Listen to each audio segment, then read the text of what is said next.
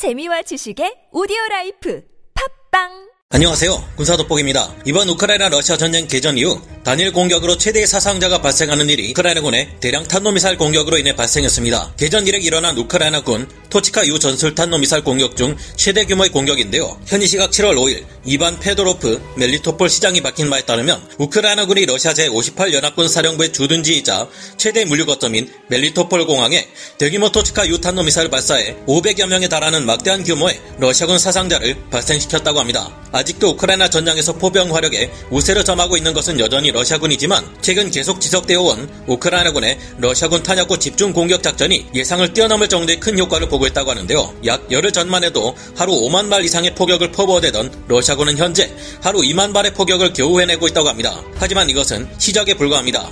러시아군의 무장열차 3대 중 2대가 없어지는 등 곳곳에서 러시아군의 탄약과 보급 물자들이 계속해서 파괴되어 없어지고 있으며 더 이상 참을 수 없었던 러시아군이 이에 맞서 교활한 꼼수를 부리고 있다는데요. 러시아군 포병의 화력 우위가 어떻게 이토록 떨어졌는지 자세한 사항에 대해 알아보겠습니다. 전문가는 아니지만 해당 분야의 정보를 조사 정리했습니다. 본의 아니게 틀린 부분이 있을 수 있다는 점 양해해 주시면 감사하겠습니다. 멜리토폴 공항 이곳은 지난 7월 3일 우크라이나군이 M14 하이마스 다연장 로켓 3문의 집중 포격을 통해 러시아군의 탄약고에 대한 공격이 가해진 곳입니다. 당시 전술 무기인 하이마스의 소규모 공격으로는 확실한 효과를 보기 힘들다고 느꼈기 때문일까요? 이 같은 일이 일어난 지 불과 이틀 만에 우크라이나군은 본격적인 전술 탄도 미사일인 토치카 U를 대량으로 퍼부어 멜리토폴 공항을 초토화시켜 버렸다고 합니다. 게다가 역시 우크라이나군은 러시아 공군과 달리 적을 약화시키기 위해 어떤 것을 공격해야 할지 정확히 알고 타격하는 모습을 보였다고 하는데요. 우크라이나군은 토치카 U 전술 탄도 미사일을 대량으로 사용해 러시아가 장악하고 있는 멜리토폴 공항 활주로를 엉망으로 만들어 버리고 주기장에 주기되어 있었던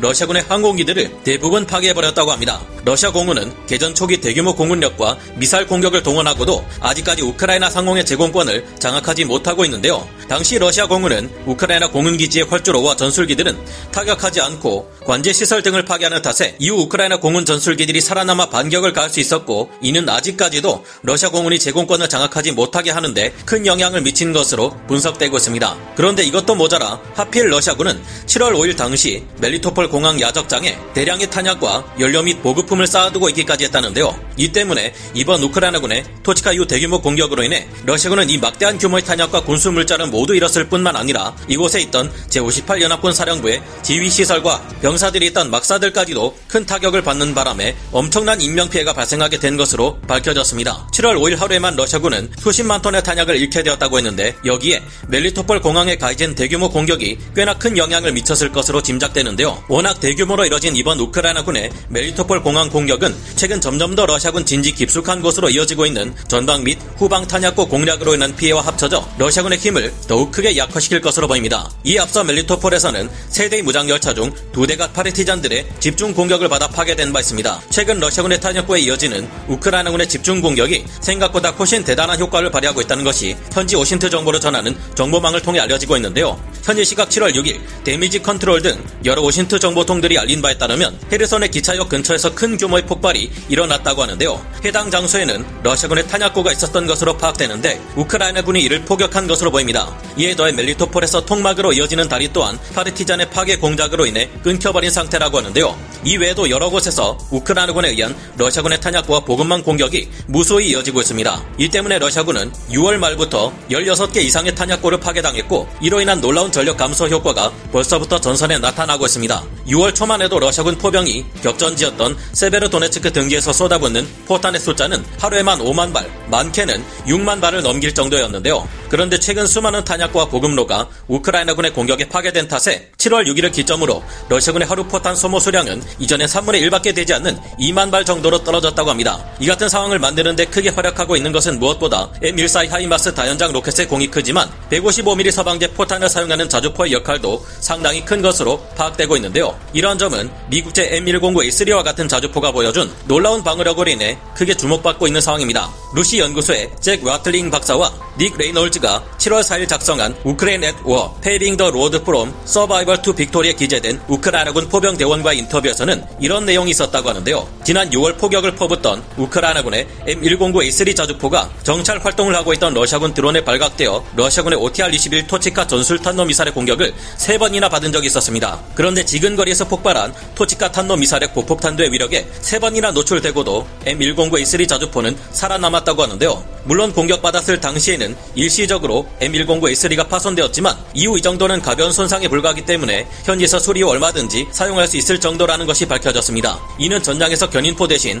왜 장갑으로 보호받는 K9과 같은 자주포를 운용해야 하는지를 여실히 보여주는 사례라고 할 수 있는데요. 러시아군은 현재 수적으로 포병 자산의 가장 많은 부분을 차지하고 있는 것이 견인포라서 이 같은 생존성을 보장받을 수 없습니다. 반면 러시아군은 토치카 전술탄도 미사일씩이나 되는 막강한 물건으로 우크라이나군의 흔한 자주포 하나를 공격하는 데 사용해야 하는 안타까운 이유 같습니다. 현재 사거리 및 운용상 우위에 있는 우크라이나군의 M14 하이마스, 뛰어난 K9의 차체가 적용된 크라프 자주포, 최강 자주포 PZH-2000 등을 상대하기 위한 수단이 러시아군에게는 OTR-21 토치카 전술탄도 미사일과 보유량이 많지 않은 장거리 다연장 로켓들 뿐이기 때문입니다. 최근 지원받은 하이마스와 크라프 자주포, PZH-2000 자주포 등을 파괴할 수 있는 수단이 러시아군에게는 제한적인 상황인데 앞서 말씀드린 서방제 화력 자산들은 모두 신속한 shoot and scoot에 최적화된 장비들이라 러시아군이 이를 제압하기가 여간 까다롭지 않은 상태입니다. 자꾸 우크라이나군이 이런 포병 자산들로 공격하고 위치를 이동하는데 러시아군은 대포병 사격을 행하기까지 통상 30분이 소요되고 있어 도저히 대응할 수가 없는 상태라고 합니다. 그나마 최근 러시아군은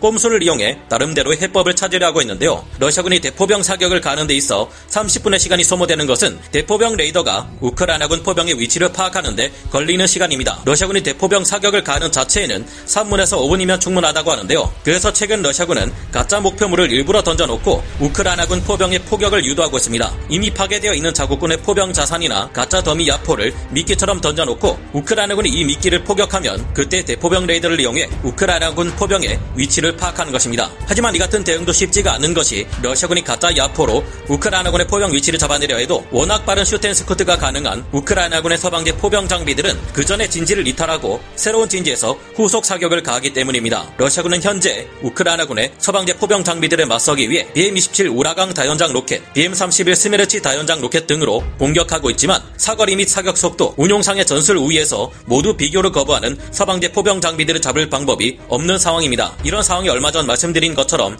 현재 러시아군의 포병 장비들은 노후된 포탄의 명중률이 10%가 아니라 목표 지점 안에 들어가는 포탄이 전체 발사한 수량의 10%에도 미치지 못하는 최악의 상황이 전개되고 있는데요. 비록 노르웨이가 지원한 22문의 M109A3 자주포 중 1문 이 BM-27 우라간 다연장 로켓에 맞아 파괴되었고 M777 견인 곡사포 또한 러시아의 대포병 사격에 의해 파괴되었지만 서방제 포병 장비를 사용하는 우크라이나군은 그동안 러시아군의 탄약고를 집중 타격함으로써 포병 화력의 격차를 크게 줄여왔습니다. 최근 러시아군은 우크라이나군에게서 노획한 155mm 포탄을 사진으로 찍어 인터넷에 공개했는데 이를 보면 사거리가 30km에 이르는 M549A1 랩탄이라는 것을 알 수 있습니다. 러시아군의 포병 장비들 중에도 이 정도의 사거리를 가진 것들은 많지 않아서 확실히 사거리 및 정밀도 있어서만큼은 서구의 포병 장비를 사용하는 우크라이나군이 우위를 점하고 있다는 것을 알 수 있는데요. 러시아군의 탄약고와 보급로를 집중 타격하는 우크라이나군의 전략이 더욱 큰 효과를 발휘해 가능한 빨리 포병 화력에서도 우크라이나군이 러시아군을 압도하는 시기가 오기를 바라봅니다. 오늘 군사 돋보기 여기서 마치고요. 다음 시간에 다시 돌아오겠습니다. 감사합니다. 영상을 재밌게 보셨다면 구독, 좋아요, 알림 설정 부탁드리겠습니다.